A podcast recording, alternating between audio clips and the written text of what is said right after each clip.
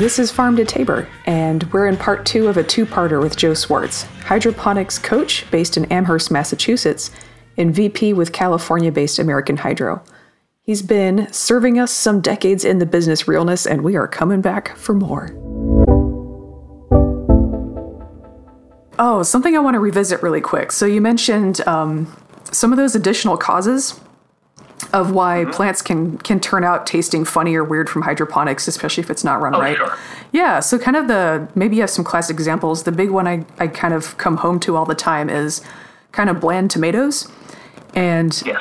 a big reason for that is in hydroponics because you have a little bit more control over the environment, you can kind of um, make sure that your plants are always properly hydrated. You know, like we're always supposed to drink water so we can stay healthy. So in hydro, they're doing that you know, you don't have the soil dry out between waterings. But what that means is the tomato fruit are also very well hydrated. Uh, they're kind of watery, and that's a big part of why they turn out bland. And they found some good ways to counteract that. You know, like um, if it's about to be harvest time, you lengthen out your watering cycle, or sometimes people will increase the salt content of the Absolutely solution. Correct.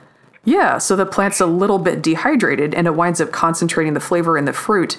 But because these growers are being paid by the pound, they had zero incentive to maximize flavor, but only weight.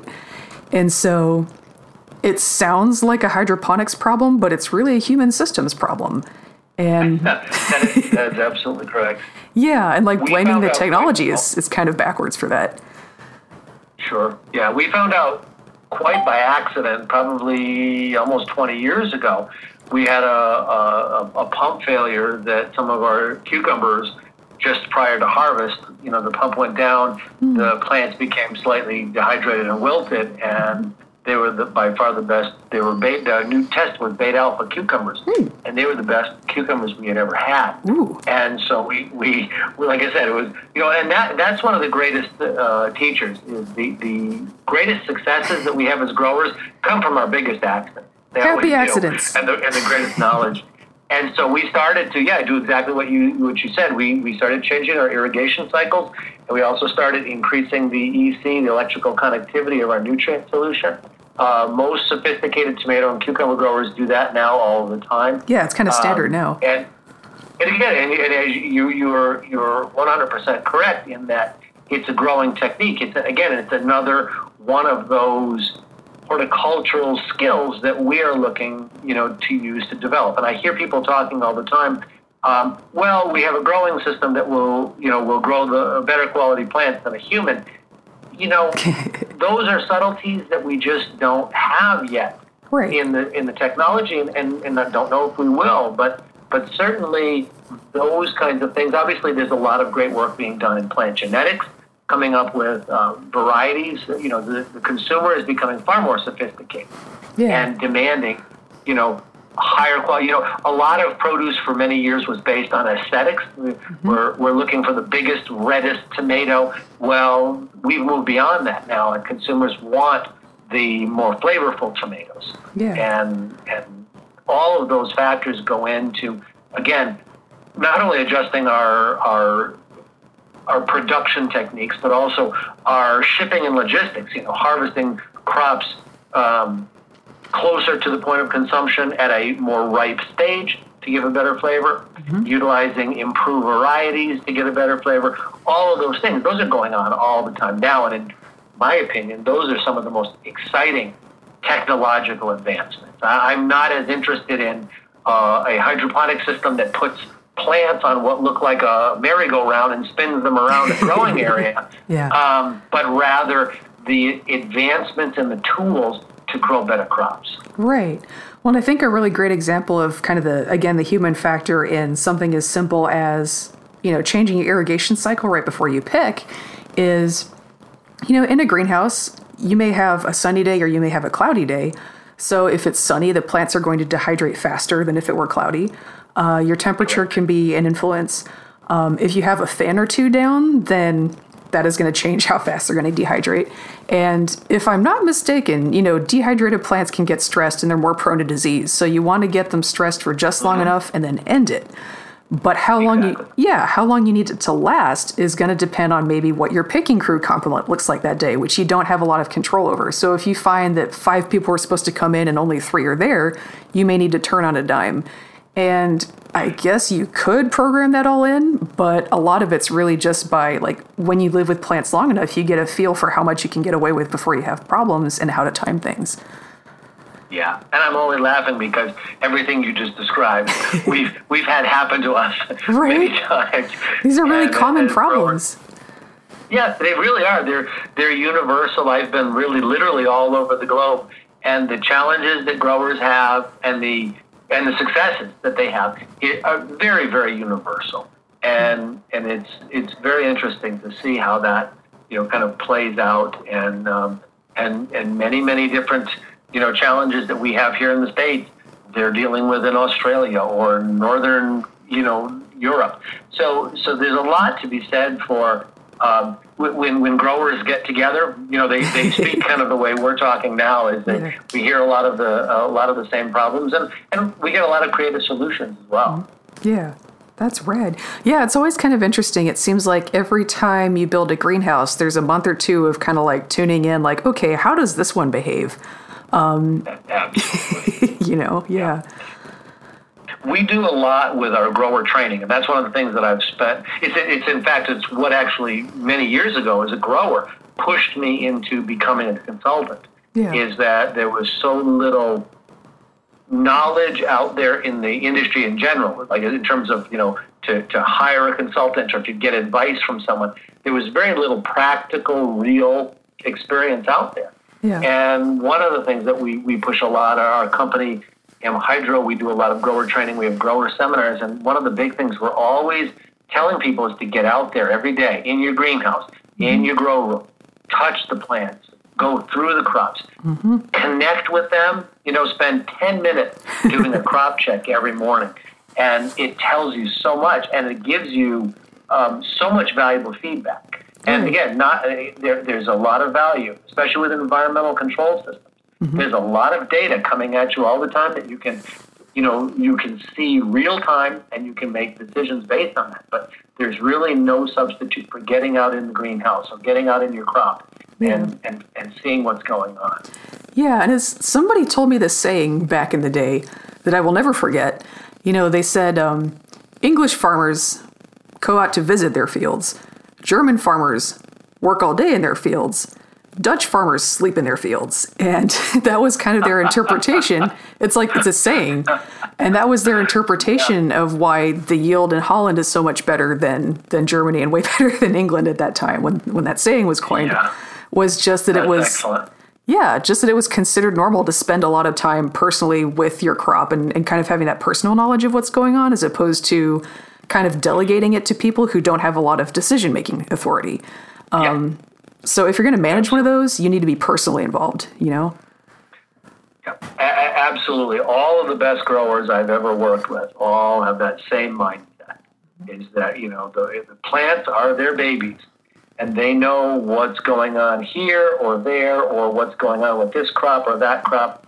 They're always very, very connected and very engaged. Yeah. I like that expression. I'm, I'm going to use that. Yeah, I have no idea where it came from. I just heard it from some like crotchety old professor one day, and I was like, huh. And then, you know, you spend more time in ag and you're like, my God, it's true. Yeah, a lot of old farming expressions. I mean, I'm a fourth generation farmer, so I grew up around so many of these cliche expressions. But the longer I live, the more of them become true.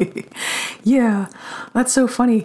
Um, yeah, you're talking about growers and how they just kind of like connect at some kind of like spiritual level with what they're doing. There was a, a guy I ran into, and he was actually he wasn't a greenhouse guy. He was a fish farmer. Um, So this is if you think it's tough to get good greenhouse people, getting good in tank aquaculture people is like ten times worse, right? oh yeah, Yeah, because it's such a new field. And uh, so this guy's one of them. And the first few times I met him, it was while this project he was with was under construction. So he didn't have any fish to hang out with at the time. And he was just this cranky dude. And I just thought that's like who he was. the next time I see him, we're on site and they've got, you know, like three or four month old fish swimming around in the tanks. And he's just like the happiest dude. He's like, here's my fish. Here's our pump. We're doing great. I was like, oh my God. He's just like a fish dad and he needed his fish back. yeah. Well, well, real growers, and it can be crop growers, uh, aquaculture people, doesn't matter. I know people who are growing mushrooms mm-hmm. who just, they're connected with, again, mm-hmm. these are living systems. Mm-hmm. And, and, and regardless of what you're growing, you're growing. And the process is still, there's so much overlap. And it, it takes a special kind of person. Yeah. Yeah, it just kind of takes that attentiveness. And uh, we keep saying this over and over again, but there's really just no substitute for that. Yeah, no, no, certainly not. Yeah, and it, it's not like in a woo woo kind of way, but it's like you need to have the eye to see things before they really become a problem, and just kind of you need to know what normal looks like. I think there was a there was somebody who is an anti counterfeit money specialist, and they could just you know look at a bill and kind of tell instantly if it was real or not, and they were like, "How do you do it?" You must look at a lot of fake bills to know what it, you know what they look like. And yeah. he said no i just i just spend a lot of time looking at real money.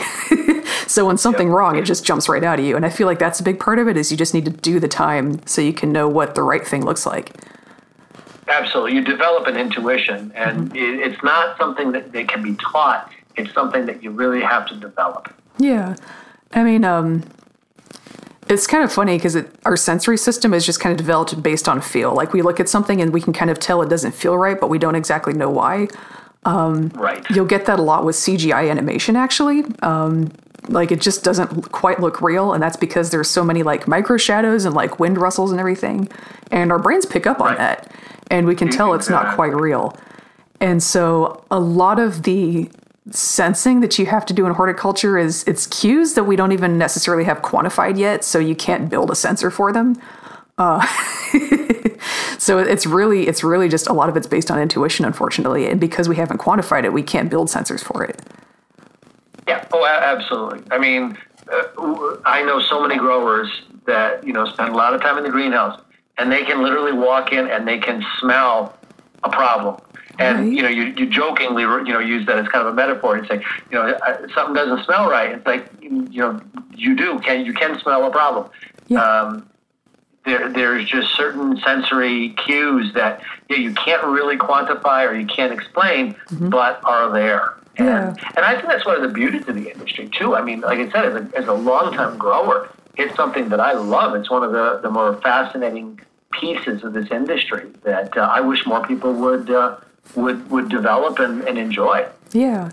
Well, there's there's actually something funny. There's a really amazing workplace safety podcast called Pre-Accident Investigation. So I have an interview every week with you know an expert.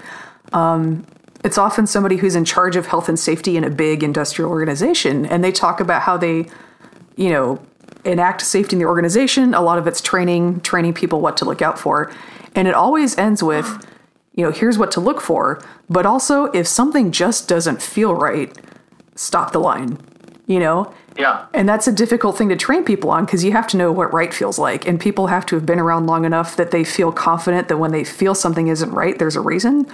Um, but even in big money industrial safety, that's the watchword is if something doesn't feel right, you stop, which is fascinating. Yeah. Sidebar I think what I was trying to say here was if the tech industry is so confident that they can make AI that sophisticated, if it can do root cause analyses, open ended lateral thinking, and work around people's schedules, then why are we talking about using it to replace workers? We should be using it to replace management. Their salaries are more expensive anyway. And honestly, I just think about if you could make an AI that is built by workers for workers, that comes preloaded with the best practices and worker safety and realistic expectations of how much work can be done in an hour, and it can't be derailed by office politics, and it can't violate any of those best practices, that sounds so much better than working for most human beings. But we never talk about AI for that, only for replacing workers, which is so interesting to me. Anyway, back to Joe. Intuition, I mean, that's something with with technological advances, I, I am concerned sometimes with people disconnecting from intuition. But Yeah. you know, that's that's really one of our most valuable tools. Right. And then, you know, you get new tools and you have to kind of retrain your intuition on how this thing works and what normal's supposed to feel like. And it's fine. You know, you can you can use all those tools. You just have to understand them well enough to use them right. Correct. Yeah. Absolutely. Cool. All right. Yeah, that's so so that's about uh the feelings with the plants, I guess. yeah. I don't know. Um, I got to head out of here uh, within the next five minutes or so, but any thoughts that you want to pull out before we head out? Um, just I think kind of overriding um, eh, because this is something that I'm asked to speak about, and this is something that I encounter every day. Um, in fact, I've already had uh, four four phone calls this morning from people looking for information about indoor vertical farms. Now, the technology used in something like that, there are applications for it, but people already uh, kind of connect, and I think it's an emotional attachment to a certain technology because it appeals to them. It looks cool, it sounds interesting. Um, I really would like to see more conversation in the industry about the farming practices, the horticultural practices, and and and finding, you know, we have tremendous technological advancement. We have better tools available to us than ever in our history, and so we need to to look at what we need and what these technologies can do for us, and then appropriately apply the right technologies, not just kind of throw one technological combination out there um, as kind of the, the be all end all Right. uh, very much to what you and I have talked about and what you have said is that this is farming, it is mm-hmm. horticulture, and it is a living, breathing organism. And we're never going to replace it with a, mm-hmm. just a single paradigm, but we are going to improve our technology, or excuse me, our production based on technologies. Yeah. So it's just a matter of, I always have a, an expression I like to use on social media is that those who fail to focus on the plants will soon be surpassed by those who do. Right. I almost yeah. And I have no idea how I came up with that, but it just popped out. And, and it really kind of kind of embodies my philosophy that is regardless of how we do it. That's that's not irrelevant, but it's almost irrelevant. It's it's what we do. And the technologies will change, but what we do never does. Yeah. The parameters for proper plant growth are unbreakable, unchangeable laws, Yeah. and we need to understand that. Right. Yeah. I almost feel like when you're trying to figure out how to grow something, like your loyalty really has to be to the plant, not the machine.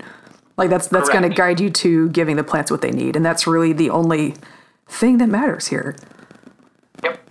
And I see a lot of investment. Um, Bowery Farm just received a $90 million investment. Plenty did. Farm has received over $240 million. And and I don't see much future for that those systems simply because they're, they're not focused on the plant. They're focused on a, a singular technology or a singular combination of technologies that, again, is not serving the horticultural end.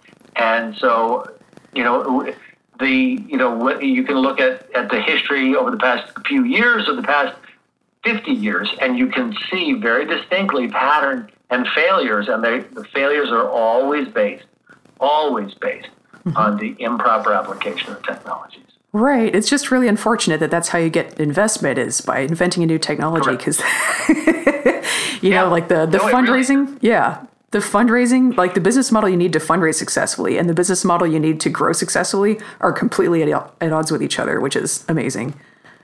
yeah it, it, most certainly it's very frustrating Yeah, and I mean, there's there's definitely a lot of parts of these individual farms that I like. So working with a lot of indoor farms, I'll kind of go, well, I like this part of this system and that part of that system, um, but I don't know that they're ever going to decide to collaborate in that kind of way. So we'll see how that goes. certainly it's going to be very interesting to see how things play out over the, over the next few years even. Yeah. Yeah, and I guess, you know, I've worked with a lot of them, so I, I can't really say like, oh, these guys are going to win or those guys are going to win because it has so much, uh, it's, it's so much more about, um, there's a lot of factors. There, I definitely have my opinions on the growth systems, but I'm not here to do their, their publicity, so we'll keep that to myself.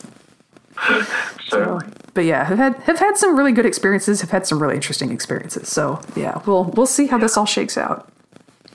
it's going to be a fun ride Yeah, it will. Well, hey, it's been fun. Thank you so much for your time. I think this is going to be really useful for folks, and I think it's going to be really fun. So, um, again, thanks, and we'll see you around. You're very welcome, and thanks for the time, sir. I really appreciate it. Yeah, you too. Enjoy. Excellent. Have a great day. Thanks, you too. Bye. That was so cool. The NASCAR community talks a lot about the fusion between human and machine, and that's kind of how greenhouses work. You feel your plants at this instinctual level, and you make split second, real time decisions with your tools to keep them happy. And they smell so good. Oh, I miss greenhouses so much. Joe is great, super knowledgeable, and you can find him on Twitter at, at Hydro Consultant. You can also subscribe to Farm to Taber on iTunes, SoundCloud, or come find us on Patreon for bonus content. Special thanks to Nat Weiner for sound design.